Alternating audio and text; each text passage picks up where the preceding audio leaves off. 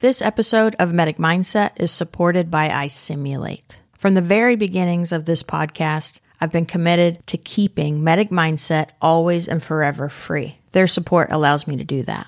Thank you, iSimulate.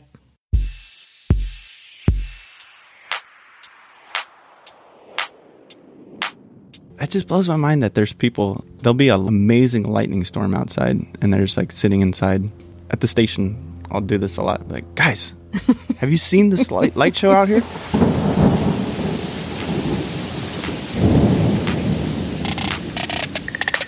It's the drama of okay, you know, we've got this warm, humid air rolling in from the Gulf of Mexico, and this cold front crashing down from the north. It's like the mm-hmm. battle of the century about to go down, you know.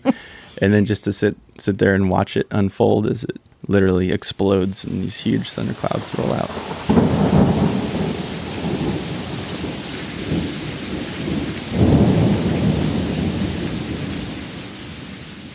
Welcome to Medic Mindset. I'm Ginger Locke. Recently, I asked a paramedic during a CE training this question Do you consider yourself a lifelong learner? And I found his response so authentic. He quickly and simply said, Some days. And that struck a chord with me because I related to it. In order to learn, you have to come to the education rested and recharged. And so that's what we're going to do in this episode. Simply listen, rest, enjoy the story of one paramedic's love for meteorology. And as we listen, we might reflect on our own hobbies and passions outside of EMS. His name is Taylor Kellogg, and we sat down on my patio on a beautiful spring day. Hummingbirds and deer and other chirpy birds keeping us company as we discussed wide ranging things like the time he and his wife briefly lived on a goat farm, how storm chasing requires a similar mindset to the one needed in EMS, how the weather allows us to connect with people from all backgrounds, how he saw the good and the ugly in humanity during a natural disaster. And we dabble in what the big winter freeze event in February of 21 was like for him. He's a dad, a paramedic, a musician, and a storm chaser. Listen in. So you grew up in California? I did, yeah. Which part? San Diego. Oh, that's the best. It is. There's not a lot of places, at least in the United States, that I'm aware of, that you can go to the beach, the mountains, and the desert in the same afternoon. So the weather in San Diego is pretty stable. Yes. So there's fire season, and then there's winter, which is like the rainy season. But never snow. No, Did you surf? uh, not really. I mean, I boogie boarding. The cool way to say it is bodyboarding. Because boogie boarding is what kids do. you know. Yeah. But bodyboarding is like when you got the fins and you're like, Did you do all that? Yeah. With the fins and everything? yeah. Did you have to wear a wetsuit or is it warm enough? Uh, no, the Pacific Ocean is freezing. That's what I thought. Yeah, I had a wetsuit. I do scuba, but I've never dove off the west coast.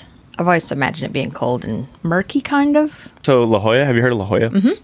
There's some amazing diving and snorkeling there, and the water's pretty clear. And there's these huge kelp forests, and they're like hundreds of feet That would creep me out. underwater trees, basically of kelp, and you can dive down in them. And there's like big fish and seals and sharks, and That's where they put the bodies. yeah. So, how did you decide to move to Texas? I was in paramedic school. My plan was to be a fire medic because that's what you do. Uh-huh. in- California. Yeah, that's what you do. I mean, that's where the money is. You know, all of our instructors in paramedic school were, were firefighter paramedics. The medic program was very much geared towards this is what you're going to do. You know, we did like PT and we all wore like Class B fire style uniforms. And that was my plan. And uh, right at the end of paramedic school, we found out my wife was pregnant with twins. and so were you. and so was I. we, yeah. Around that time, my father-in-law, my wife's dad, we were all like having dinner one Sunday evening, and he said, "I want to retire and move to Texas." And that was completely out of the blue. We had never spoken of leaving California, or we didn't know anyone here. He'd been here on business, and that was it.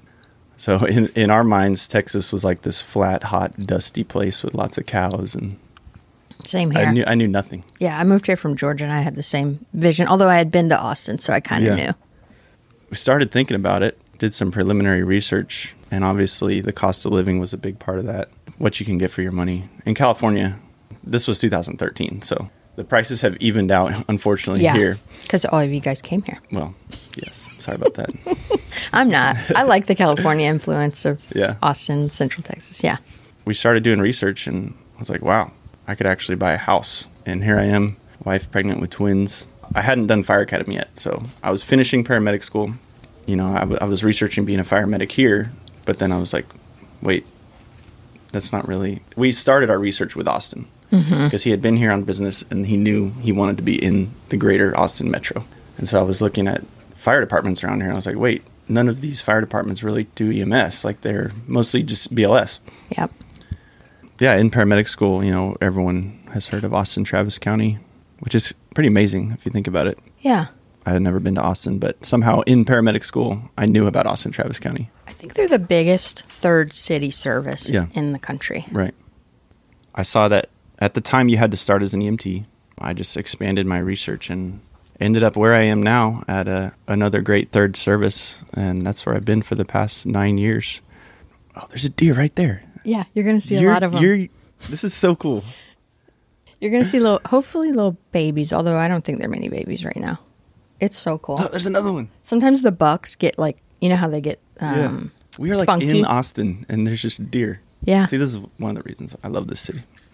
So we found this other good third service through through research, and they happen to be having a, a hiring process at the same time as Austin. So I put apps in, and both came out, interviewed, loved the area, came home. I wasn't done with paramedic school. I was mm-hmm. still on my final internship in California. You do it all. You do like all your classroom, all your didactic, all your clinicals, and then all your field rides Right. there's never really anything mixed in. It's just like big blocks. So I was with my preceptor basically full time with with him in downtown San Diego, and so did the hiring process. Came back a couple weeks later, got a call from the department saying they're offering me a job. I turned to my preceptor and I said, "Hey, uh, I have a job lined up in Texas." He's like, "Well, you better pass then." so I think I had like two or three weeks left, but that was that was pretty nerve wracking because so this was my second internship. I had failed my first internship. Oh, so it's Yeah. pretty high stakes. Yeah, yeah, my first internship was with a very good but very not very slow, pretty slow call volume wise fire department, and they were just super disciplined, good medics, but super disciplined and very strict and rigorous, and they failed a lot of people. Hmm. For And I just wasn't ready. Like for performance. Yeah, yeah. Wow. And we had like two to four calls in a 24 hour shift and you just you had to perform and i just didn't It's hard to get in a rhythm. Yeah. It's so hard to take their feedback and incorporate it and do something different. The next call, that co- next call could be like eight, ten hours later. right yeah it was tough it was definitely a blow i was 22 years old i had i had only worked you know inner facility and i just wasn't ready thankfully i was able to get on another internship i didn't have to do the whole program again i was just able to basically start over because i had good instructors and they understood that i just wasn't just that wasn't the right spot for me. Yeah. So I got hooked up with a, a preceptor who at the time was the oldest working paramedic in the city of San Diego. He was like 64 or 5 or something. Huh. We were on a, a noon to midnight shift, which was a really cool shift in the Mm-hmm. city on a float unit. And we just drove around San Diego just running calls. And it was awesome. You got the volume. So much volume. Yeah. They have a large homeless population, right? Yes. Yes. So that's a lot of just calls, just a lot of calls. Yeah. which is what you need as a student. Like, Oh, yeah. You don't need the high acuity. You need to learn your rhythm and your your flow. Yeah, it was may have been on your podcast or a different one, but I heard someone say you you can't be good at recognizing the abnormal until you're an expert in what's normal. I think that might have been Jay Smullen that said that. And I've heard many people say that. And that's one of the things I've enjoyed about we go with our students to the ER and I just get to see the volume of patients I never got to see in the field Right. Because we just go room to room to room. Yep. Yeah, that's it's so true. Obviously, I end up passing, and uh, I think that's good for people to hear because you've had, you know, success in your yeah, career, yeah. tremendous success. And I, I like to be open about it. People need to know that you can fail and still just keep trying and still come out, you know, where you want to be with as far as your goals. You can't give up. Because honestly, paramedic school is just not enough time. I think we probably, not we, my department, but just like the we, the EMS education, the whole bit. I think we put a lot of people out that just aren't ready, right? And that just ends up putting stress on them. Yeah, Well, and it's tough because you know there's there's definitely people that just aren't meant to do this.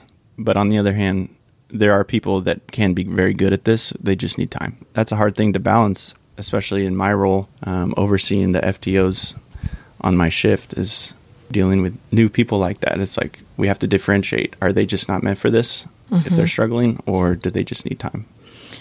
I want to chase that a little bit because I hear people say that like they're not cut out for it, they're not meant for it. Is it their um, psychology or is it their cognitive? Like, is it their temperament isn't meant for it, or is it that they just really can't get to that level of academic understanding? in my experience, it's it's not the academic part because in my experience, you can sit down with a lot of these people and they they can tabletop their way through a scenario no problem. You know, it's mm-hmm. when you put an actual alive person or not in front of them Yeah. and tell them to go. You know, EMS is just it's such a weird job. Yeah. it is so weird. Yeah. It's so dynamic and you have to make so many decisions in such a short amount of time. And oh by the way, these decisions mean life or death. so it's it's wild. It's such a hard thing to explain to people what we do. Because it's so multivariable in terms of the acuity level. Yeah. I mean, you could run one call that's just high acuity, and the next one is very mundane. Oh yeah. And you've got to be a good medic to both of those people Right. and families and stuff. Sometimes what people need is has nothing to do with medicine. They just need you to be nice to them and take them to the hospital. Yeah, often. yeah.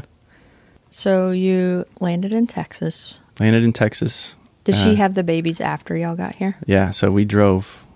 She was Mm-hmm. 36 weeks pregnant with twins. Oh, We drove. We did it over four or five days just because in my 1997 Toyota 4Runner, that was that was rough. It was fun. It was an adventure, you know, young and married and pregnant and moving to a new state. But we got here and uh it's the craziest story. I want to tell you this because Yeah. it's so cool. We we knew we wanted to buy a house in the area of the department that I got hired with.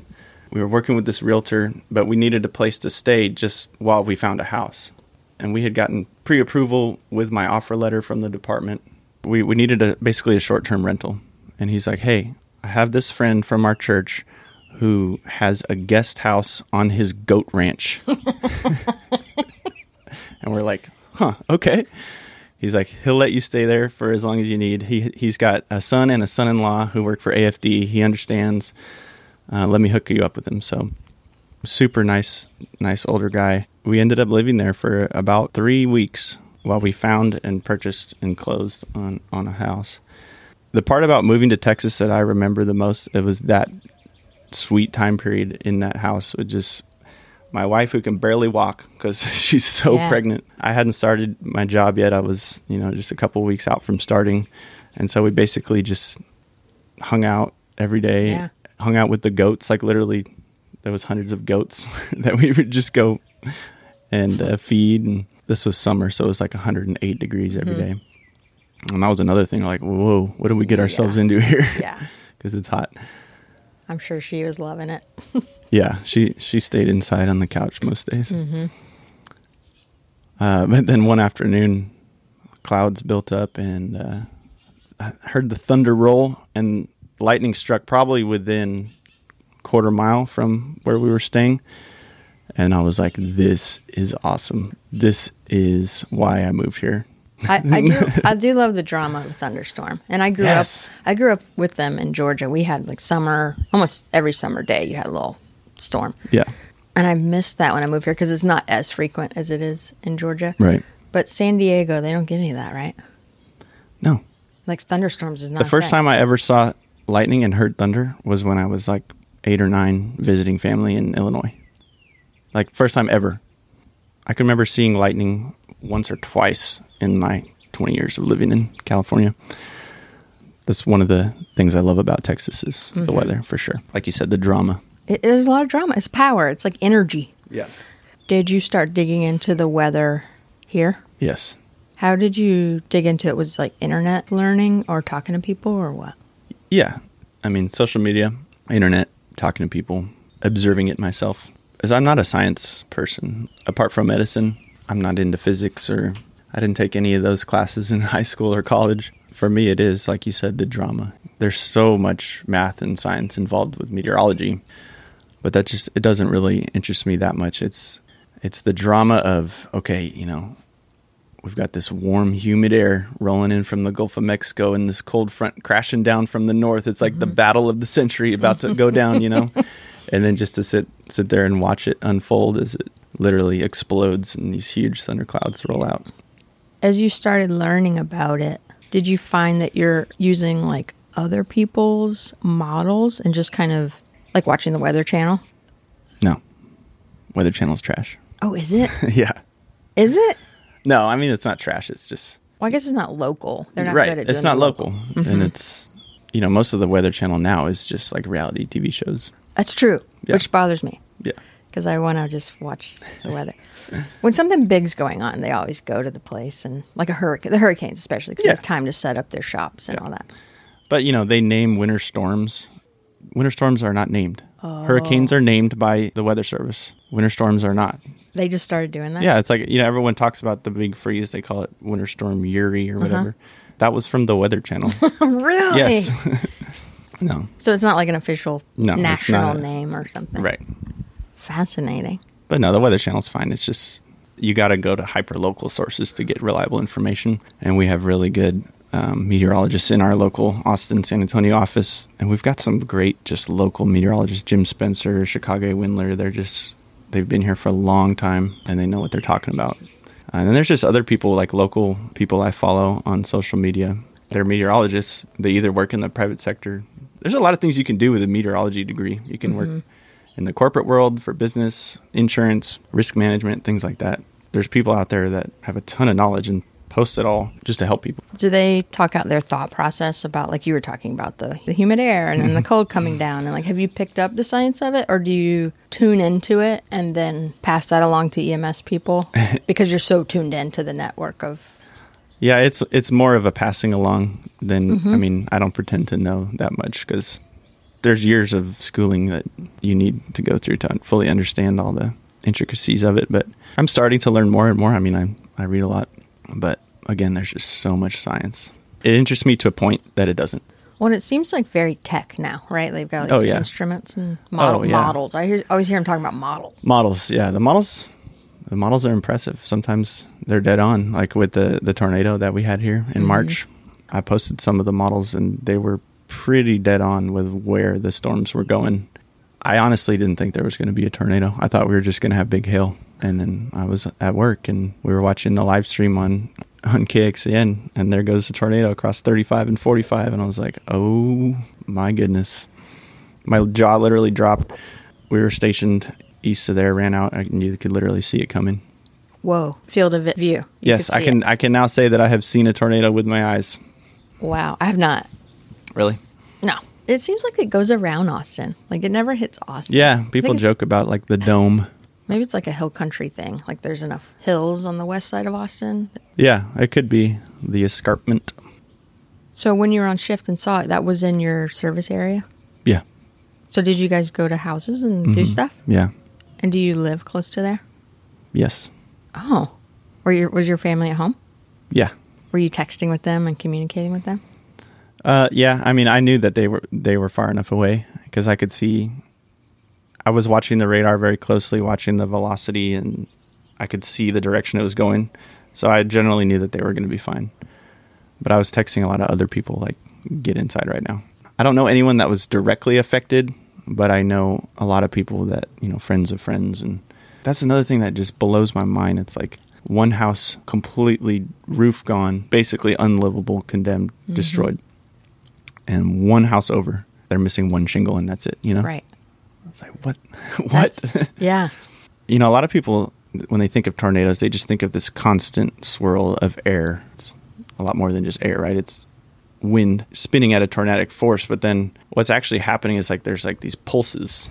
You'll get like a, you know, the velocity, the spin going, and all of a sudden it'll just pulse up real quick, mm-hmm. and the wind will, will hit really hard. And that, I think that's why you get one house, one house, one house, and then everything in between is fine. But yeah, it was it was a wild day. I was just thinking back yesterday on all the weather events I've been on in my career from that day to the to the freeze I was on working and Memorial Day floods 2015. That was unbelievable day. We had water encroaching into the station and at one point I opened the front door. There's probably 8 to 10 inches of water on the ground and it was probably about an inch maybe 2 inches away from coming into the station and I open the door and I'm just watching the rain, watching the water rise, and here comes this giant rat snake. Whoa. And he just comes straight up to the front door of the station. We looked each other in the eyes. And he's like, "Help me, bro." I know. I was gonna say he's probably looking for. yeah, he didn't want to drown, Yeah.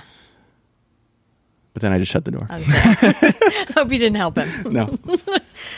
And yeah, that that day was wild. I mean, just driving around, well, where we could get to, where the mm-hmm. roads weren't flooded over, but So have you ever gotten in your car to off duty, obviously, to go see a tornado or tried?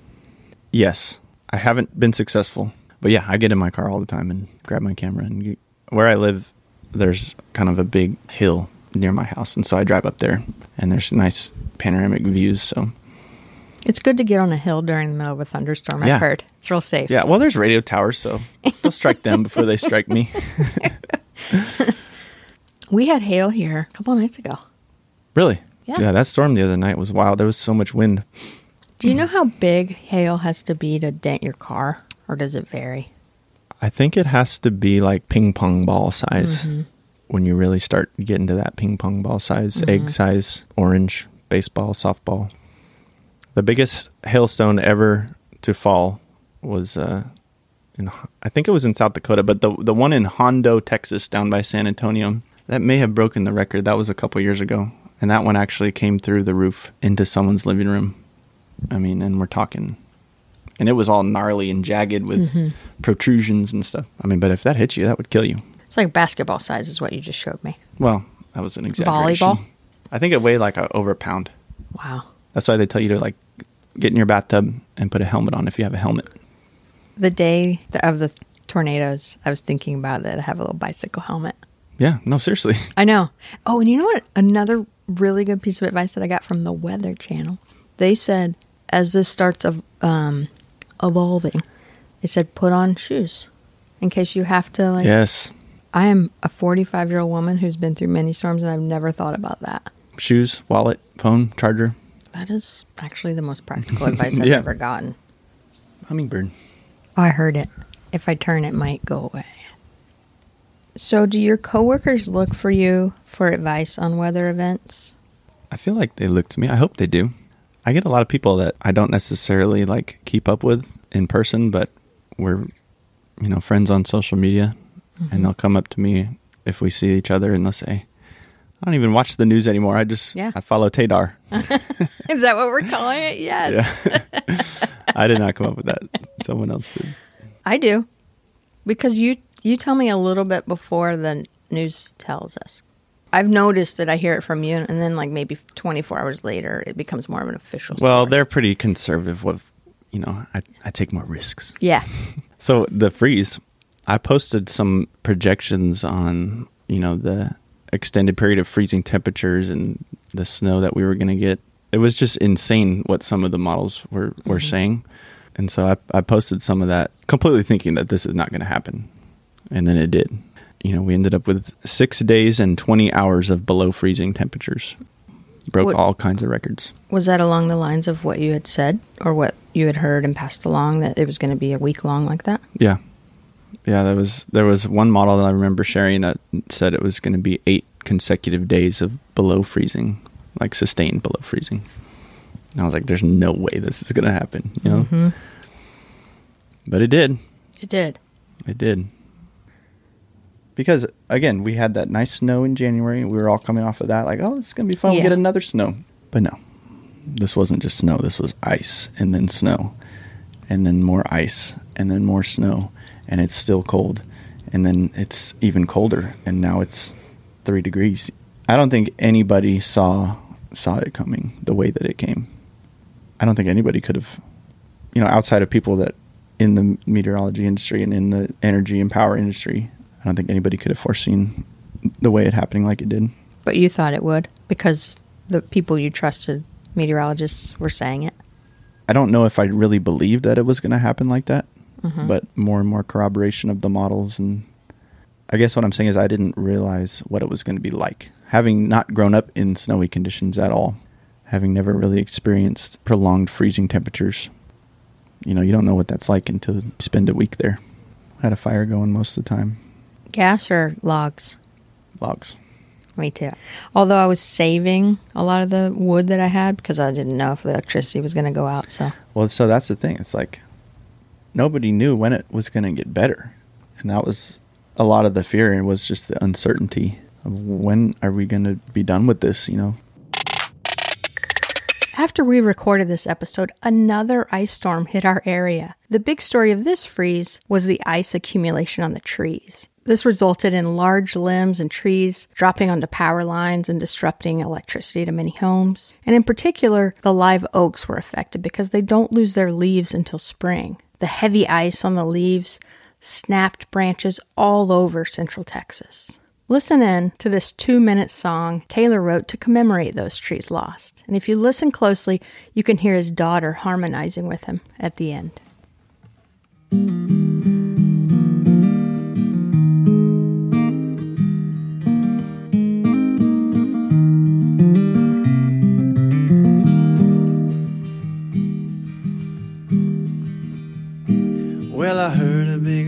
Crash, and I went outside my door. To my surprise, that old live oak was no more. Three days of freezing rain. You tried the best you could, but the weight of all that ice was more than you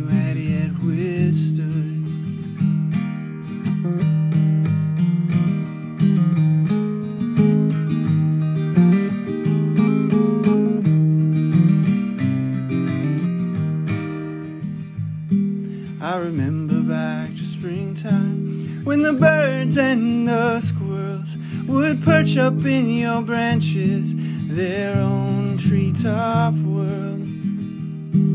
Now you're bent and you're broken, a sorry twisted sight.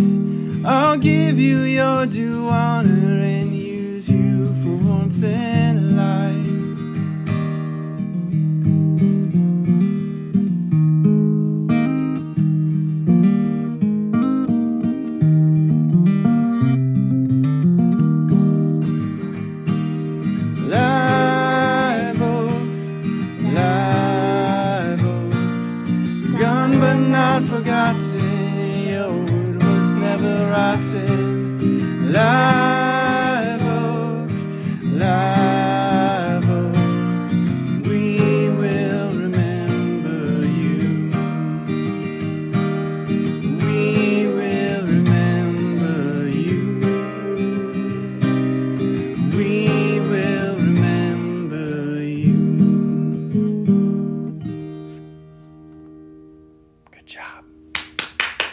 Remember going to the grocery store beforehand and just getting essential stuff.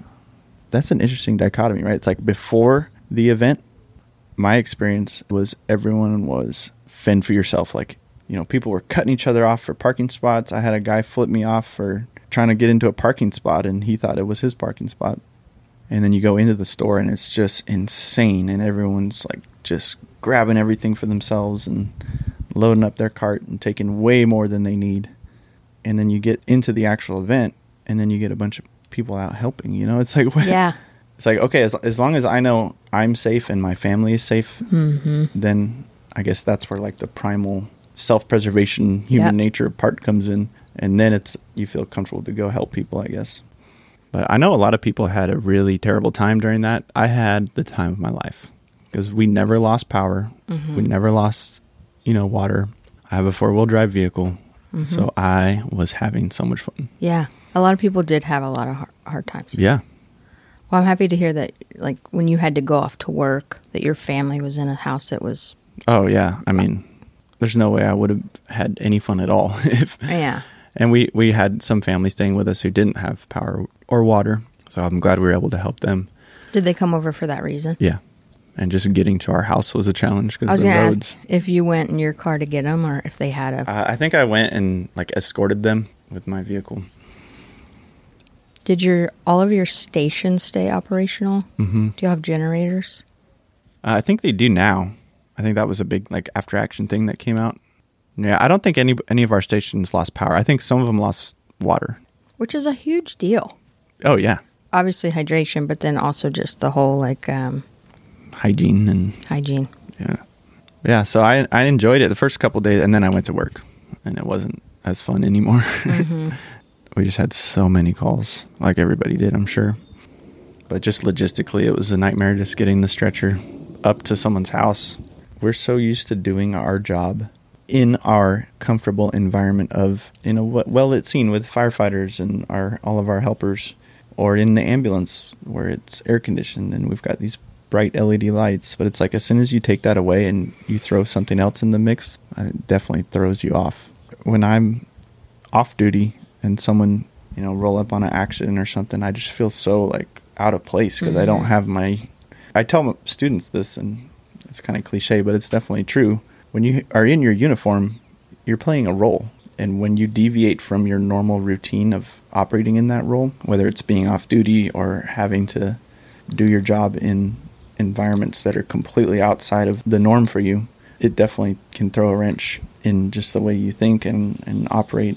And it takes a lot of I don't know if competency is the right word, but it just it takes a lot of Yeah, it's kind of like expertise. So competency just means you can do your job Yeah. when things are routine. But then when you, as you were saying, like change one little mm-hmm. factor, a real expert is the one that can be like, okay, I've got this model. I'm just going to lay this new thing on top and work within these rules. Right exactly to be able to adapt all the things that you already know to this new environment. Could people get to work? No. So we had lots of people holding over, working 48s who were already exhausted, and it was it was tough for sure. Did you have to work extra? I had to work extra because I didn't have any relief the next day until like I don't know 11 or noon, but that was it. And then I have a picture on my phone from 4 days after, you know, the end of the freezing temperature. And I was standing in a river in shorts and it was 85 degrees outside. I remember that. Yeah. It was like it never, I mean, it wasn't like it never happened, but it was like, did that just happen? Yeah. That's right. It did. I had forgotten about that part. Mm-hmm. It just went back to normal. Yeah, I went back to hot. I took a selfie just to document how absolutely ridiculous it is that here I am in waiting in water in February and everything was a complete frozen wasteland 4 days ago. I think the meteorologists have a hard job here because it's all over the place. yes. It is hard. It's very hard to be a meteorologist here because a lot of times the, the disturbances come out of northern Mexico and we have no weather data from there. We have some models, but Oh, I never thought about that. Yeah. We're really good at predicting like the cold fronts that come down from the north because we have the whole rest of the mm-hmm. country, you know, mm-hmm. launching weather balloons and gathering data. But when they come from the west over Mexico, it's just kind of a guessing game. That's a lot of the reason I love weather is like there's very predictable rules. If the wind is from the south, it's mm-hmm. going to be warm and humid. If the wind is from the north, it's going to be cool and dry. But then you throw in a cold front and you throw in a hurricane and you throw in a dry line converging with a cold front and then all of a sudden you have tornadic supercells dropping baseball sized hail. Well, that was kind of one of the things I wanted to ask you was kind of meteorology as a metaphor for our work in Yeah. EMS. Do you find they're similar? I was thinking about the similarities, not of like meteorology in general and paying attention to the weather, but like of storm chasing and mm-hmm. EMS. Both of them involve some adrenaline, some risk, some thrills. And with storm chasing, you're kind of pre planning, you're looking at the models ahead of time, you're planning where you're going to physically go to see the storms. Um, you're looking at the roads that are that are in that area. You're planning your routes. You're planning what what you're going to bring, and then you get there, and everything could change in a 2nd The tornado could take a left hand turn. Power lines could be down, and the route you were going to go is now impassable. And you've got to adapt in the moment to be able to get in a good position to get the footage that you want, or just to see what you want to see. And I think that's one of the biggest similarities to EMS is you know we have this big bank of base knowledge and pathophysiology, and pharmacology, and anatomy, and we know all these things, and we pre-plan for all these different types of disease processes. Right? We have these protocols that we know by heart, and we study, and we take tests on every year, and then you're put into these situations, And it's like, wait a minute, they don't exactly fit one of these. And you have to adapt in the moment to be able to accomplish the goal of treating the patient effectively. With storm chasing, your first foremost thought is your personal safety because you're putting yourself in the direct path of a very violent storm that could mm-hmm. easily kill you and has killed multiple storm chasers over the years. Hmm. I didn't know that. I think it was the El Reno tornado in Oklahoma. Tim Samaras was a pretty famous storm chaser. It was 2013. His storm chasing vehicle was thrown hundreds of feet into the air and hmm. came crashing down. So Mm. he was an older, very wise and experienced storm chaser that was just in the absolute wrong place and had nowhere to go. There was muddy fields on either side of him, you know, uh-huh. Oklahoma, just these farm roads with a lot of agriculture, and he couldn't he couldn't get out. He died, unfortunately. But with EMS, more often it's the patient's life that is the direct concern, right? Obviously, it is dangerous, and we are, you know, no scene is ever truly safe, right? But mm-hmm. yeah, there's definitely risk involved with both, and immediate life safety, whether it's your own or your patient's, and just being able to think dynamically in the moment and adapt. Going back to what we were talking about at the beginning, with people that we say, well, maybe they're not quite cut out for 911 from that inability to adapt, make those, you know, literally immediate decisions on what's going to happen. Do you think they are unable or unwilling to make decisions? If you know what I mean by the difference, like cognitively unable, like they just can't do that, like um, deductive reasoning and all that stuff, or they just because of their temperament they don't want to. I think they're unwilling. I've told multiple students this, uh, and you know, new employees that I've been training. It's like, just make a decision. I would so much rather you be incorrect and make the wrong decision than make no decision and just stand there. Because if you make the wrong decision, we at least have a place to start from. A bad decision still disrupts the system. It's like you're poking at it just to see, okay, oh, now there's all this new data. Right? You're probing. Mm-hmm. But if you just stand there, not much to work with there. No. it just blows my mind that there's people there'll be a light amazing lightning storm outside and they're just like sitting inside at the station i'll do this a lot like guys have you seen this light, light show out here like oh yeah cool. And then go back to the tv it's like I, no! I wonder if it's because they grew up with it. Maybe. And you didn't. i didn't. Although I grew up with it and I still love it. Because it doesn't come as often here. So when it does happen, I want to I want to capitalize on it. well it's just like you said earlier it's like the raw power.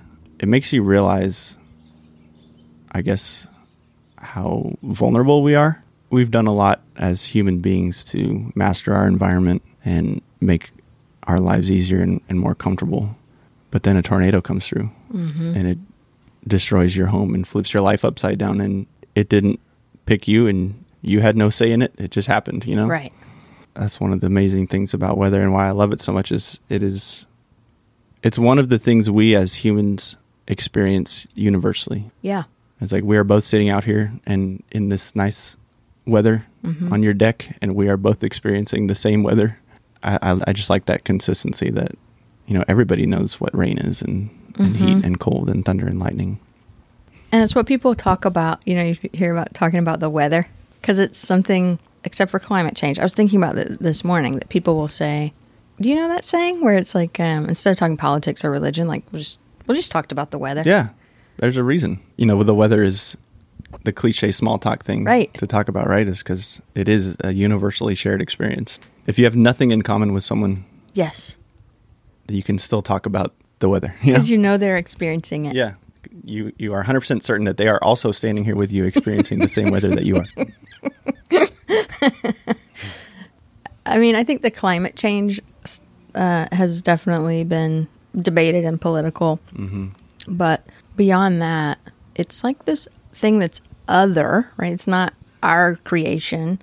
It's just this other thing that we are not in control of. So, whereas, like politics, religion, school shootings, all these things, we can differ in our um, what we think the solution is. Right. But when a tornado comes through, it's like we literally are just, as you said, vulnerable. Like we're all in a shared vulnerable Yeah. state where no one's responsible. And this after the tornado, like the way the communities came together was so cool to see. Literally hundreds of people volunteering from church groups and community groups, and just everyone coming together. It's like there's not a lot of other things that will universally draw people together to help mm-hmm. like a natural disaster. During the freeze around here, I'm in a hilly part of Austin. There was a person driving around with a 4x4 truck, and he had a bunch of kitty litter and was just helping people get their cars unstuck for no compensation. Just, I think he was just literally enjoying helping others. It was neat to watch because I was I had walked to the grocery store and I was watching this guy at this intersection getting all these people unstuck. You walked? Did you fall in the ice? I did. You know what? That's funny that you say that because I did fall. You did. A lot of people fell. I did fall. That's the, I think that's the number one call type that we went to Mm-hmm. during that week was just so many falls. And it's like some people got really hurt, Yeah. like really hurt. So I wish I could say that I fell when I was going to the grocery store, but I was actually taking my kid to slide down this big hill. Cassie had told me, she was like, do not walk on the ice. No. I was like, I'm fine. Like, I've walked on ice before. I kind of had to hang my head down and be like, I fell on the ice. Well, what was so wild is that there was a layer of ice, then a layer of snow, then another layer of ice, Oh. and then like frozen rain. So many layers of treachery. Mm-hmm. Are you slow to post stuff because you're worried you're going to be wrong? Or do you just post everything you think? I used to be a lot more reckless. And then when I realized that people are like actually listening, mm-hmm. well, I really realized that when I, I was, I started getting people like texting me and messaging me like, "Hey, my cousin has a birthday party in two weeks at this place. What's the weather going to be like?" It's like, mm-hmm. oh, okay, people are actually listening, and I, I should mm-hmm. probably be more careful with what I say because in the beginning it was just fun to post like these wild, crazy models and say like, "Look what might happen," but then it transitioned into more like, "Oh, people are actually So- kind of relying on me." now before you post, you think to yourself, like, what's the likelihood of this happening? Yeah. Or you say within the post, there is this amount of likelihood. I don't ever say this is going to happen. I'll say I think this might happen. Sometimes I'm wrong. A lot of times I'm wrong. I think It's fun when you're right, though. it is fun, Uh-huh. and that was what was fun about the freeze. I mean, that week wasn't fun, but I posted that wild model saying it was going to be below freezing for eight days, and then it was six days and twenty hours. I think that's when a lot of people were like, "Oh, So, how far in advance did people predict that, or did you kind of get wind of it and start sharing it with others? So after that first snow in January, I posted probably probably the third week of January that it was going to snow again in February. And so that was like 3 weeks out from the ice storm. And that was obviously a super long range model, but I saw it kept getting shared on from my sources, but I don't think any anyone really thought it was going to happen like it did. Do you spend more time researching the weather when you're off of work? Researching the weather or learning about changes in medicine? The weather. That's not surprising. I mean, when I'm you said when I'm off of work. I did. Yeah. Basically, my whole Twitter is weather. But yeah, I mean, I listen to your podcast and other other EMS podcasts, but I think I definitely spend more time reading about weather, both on and off duty. Yeah. We got downtime. It's Yeah. good. Is most of this info about weather being communicated in written blog type format, like words, or is there a whole podcast world or video world? Video, there's definitely growing video, not only with actual storm chasing, but just like someone sitting down in front of a computer, sharing their screen, like breaking down the models, which Yeah. that helps me, a layperson, a lot understand. But yeah, a lot of it's blog posts, a lot of it's just little snippets. There's a guy I follow on Twitter who he's a meteorologist and he's right a lot of times, but it drives me crazy because he'll just post one sentence on Twitter and not explain anything or break it down. So then I have to go delve into it on my own and try and find other sources because I've tried to ask him directly and he doesn't respond. He doesn't interact. He's keeping all that info to himself. He needs to share, Yeah, teach. he's kind of crotchety. Oh. But he's right a lot. He's right a lot. That's why you put up with him. Yeah. Is he a Texas person or just a national person? Yeah, he lives in Austin. Oh. Yeah, he's a meteorologist. He has a master's in meteorology, or so his Twitter bio says. Uh-huh. but he won't really engage people. He'll just post little snippets and then not respond to people's questions. He'll comment on other TV meteorologists and mm-hmm. say like, "You're wrong," but he won't like Oh. explain his position. It would be so interesting Yeah. to talk to him. I bet he's a total character. Yeah, I think he is. So, who could people follow for weather? I mean, do you want to say who he is? What's his Twitter? Um, Who could I follow? I don't know if you want to follow him because he's pretty political too. Got it. It's it's pretty irritating. Yeah, I don't want anything to do with that. I wish it was just weather, but Yeah, he needs to keep it on the weather. yeah. Avery Tomasco is hands down the most entertaining. He's on CBS Austin, and he posts hilarious stuff, memes, and he makes gifs and TikToks, and he's actually really good. He's he knows what he's talking about. Do you ever think about switching careers or what you're going to do after you retire? Not really. Yeah, I don't either. I love being a paramedic. It's such a fun job. Not all the time. I think a lot of people lose that. I've been in EMS for 13 years, a paramedic for 10. You have to constantly appreciate it. It's like a skill that if you let it degrade, you'll lose that appreciation. Because I think it's so easy to just get so used to the job that you don't remember and realize how important you are to that person that's calling you. It's like, oh, going on another call. It's like, no, this person, and sure, sometimes it may it may be someone that you know called you three hours ago for the same thing mm-hmm. Yeah. but you have to constantly remind yourself of the value and worth of this profession Yeah. It takes being purposefully thinking about what's good about it. yeah Because if you don't like make intentionally like think about what you like about it, I could see how it. Well, we all know how burnout happens. One of the ways I think about it, and I'm not in the field anymore, but I think about it as being an educator, is I just think, uh, what if somebody told me today that I couldn't do my job anymore for whatever reason? Right? Mm. That would be terrible. it would be terrible Like you would miss it so much. i would I would miss mine like crazy. yeah i would too it's such a part of who i am i mean basically since i've been an adult i've been in, involved in ems in some way and it's a big part of my identity and if all of a sudden you took that away from me i would be probably pretty lost for a while i mean Yeah. i'd probably figure it out but So, have you ever been in severe weather where you had property damaged or you felt afraid for your safety? not in Texas, but in San Diego, you know, fires are they're just a part of life. They're kind of like thunderstorms, where you know everyone experiences thunderstorms here, everyone experiences fires in in all of California. Really, uh, when I was about eight or nine, there was a huge fire that rolled through. We had like these tall windows in uh, one of the upstairs rooms of the house I grew up in. And I remember my dad lifting me up to look out the window. It was probably three or four in the morning. The entire hillside was just bright orange and red on fire. And mm-hmm. you could just see it creeping down towards our neighborhood. And it was probably a mile and a half, two miles as the crow flies. And so that was definitely scary. So we packed everything in the car that we could. And we were ready to evacuate, but we never actually had to, thankfully. Fires are wild. I mean, unlike thunderstorms and tornadoes, how they're they pop up and then they're gone.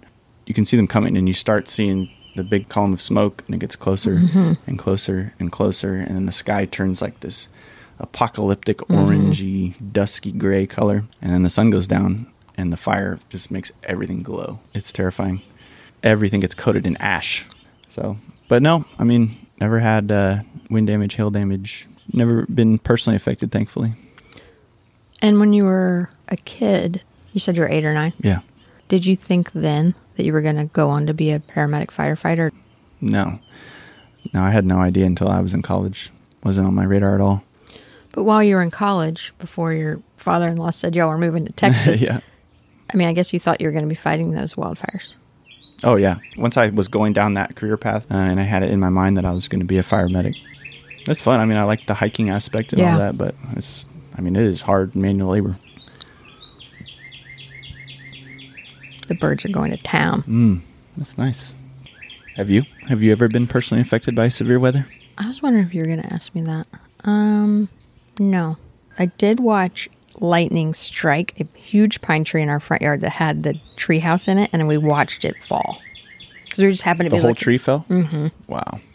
you know, I was again like eight or nine, like you, and watching that treehouse just crash to the ground. That was pretty crazy. Lightning terrifies me, honestly. I guess it should. Like more than a tornado or a hurricane. Like lightning is scary because there's literally no warning other than other lightning that you see and thunder that you mm-hmm. hear. But have you heard of like bolts bolts from the blue? Or you can be mm. miles and miles away from the storm itself, ah. and you can have literal blue skies above your head, and mm. lightning can strike. The freeze. You told people on social media it was coming. Do leaders within your department are they connected to you, or did were there any like preparatory discussions? I mean, I know that our communication center is tie it in with the National Weather Service. If I think it's going to be, if something's going to be really bad, I, I'll text some of our senior people, but usually they already know. Sometimes they'll text me and say, "Hey, is this really going to be what what they're saying it is?" Yeah, That's what I wanted to hear. but then that puts me in like, a, oh, I don't Yeah. want to make that decision for the whole department. You know? Right. Do you preface it that way? I don't want to make the decision. Or do you just I'll make just the decision? vague. No, I'll be vague. But we did an after action for the tornado day. Who, who did the after action? Uh, it was like a Teams video chat, and everyone that was on shift that day Gotcha. did it. Talked about what worked and what didn't. By the time that that storm actually got a tornado warning assigned to it, it was already on the ground. So that's one of the things I brought up is like, you're not always going to have time to prepare. I mean, we knew that these storms were coming, and we knew that, that they had the potential to be bad, but you can't just rely on a tornado warning. You have to be prepared even before that, just at the risk. You know, we had a tornado watch, which is when you have the ingredients for the tornado, but there's not actually a tornado. And then when you get the warning, that means there's literally a tornado. All the ingredients can be there, and you can have a tornado watch set up, and nothing happens. And sometimes there is there isn't even a tornado watch, and tornadoes can spin it. I don't think there's a lot you can do from a preparation standpoint other than just having all the latest information and paying attention. Because that's the biggest thing, just paying attention. I mean, so many people were just driving around. It's like you saw on the live stream of the tornado going over that major highway thoroughfare. Just people driving around. Yep. It's like, what? Did you not? Ha-? Anyway, that that frustrates me. Understandably. But no, I'm I'm in no official weather capacity with my department. But I am interested in how paramedics have these little side kind of interests, and it does end up benefiting the department or Yeah. One thing I do want to delve into at some point in my career is is drone operations because I have my commercial drone pilot's license and I do like real estate photography with with my drone. Um, and there's just so many applications for drones. Well, in really everything, but especially EMS. I saw a video of one of the tornadoes from a drone, and I'd never seen a tornado from that perspective. Isn't that crazy? You may have even been the one I that shared shared it. it. Yeah. Yeah. That was so cool. Yeah. It was like, oh, I didn't know it looked like that. It's just a different vantage point. Yeah.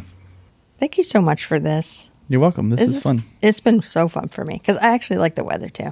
Good. I think more people should like the weather. Well, it would get them in touch with nature, I think. Yeah. And I, I don't know why. I, I guess you're right. Maybe they just grew up with storms being a part of their life, and there's yeah, whatever, another storm. Mm, Maybe.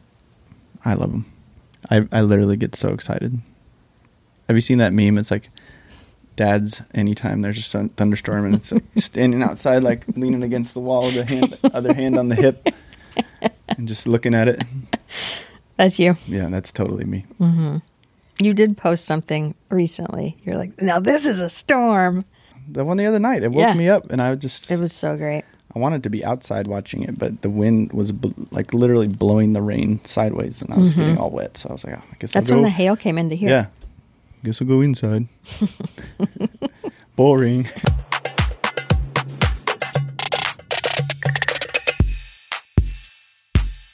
Hello. Oh, you sound good. You can hear my voice. Mm-hmm. you want to hear it? Yeah. Hello. Oh wow. You can wear them No, I don't. I if just that's more normal for you. no. This is definitely not normal. wow. Interesting. So that was good.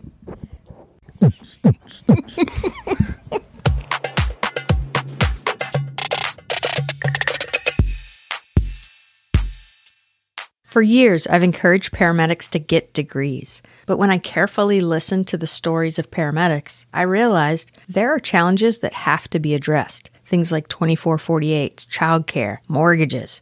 I'm pleased to share that I have an answer that matches what I know about the working paramedic who tells me they are ready to pursue a degree. Eastern Kentucky University offers a bachelor's in emergency medical care that is 100% online and allows college credit for existing state or national registry certifications. EKU is a nationally known program, and I trust them to take good care of Medic Mindset listeners who want to start their journey toward a degree. You can go to the show notes for this episode for a link, or simply use go.eku.edu backslash medic to get started.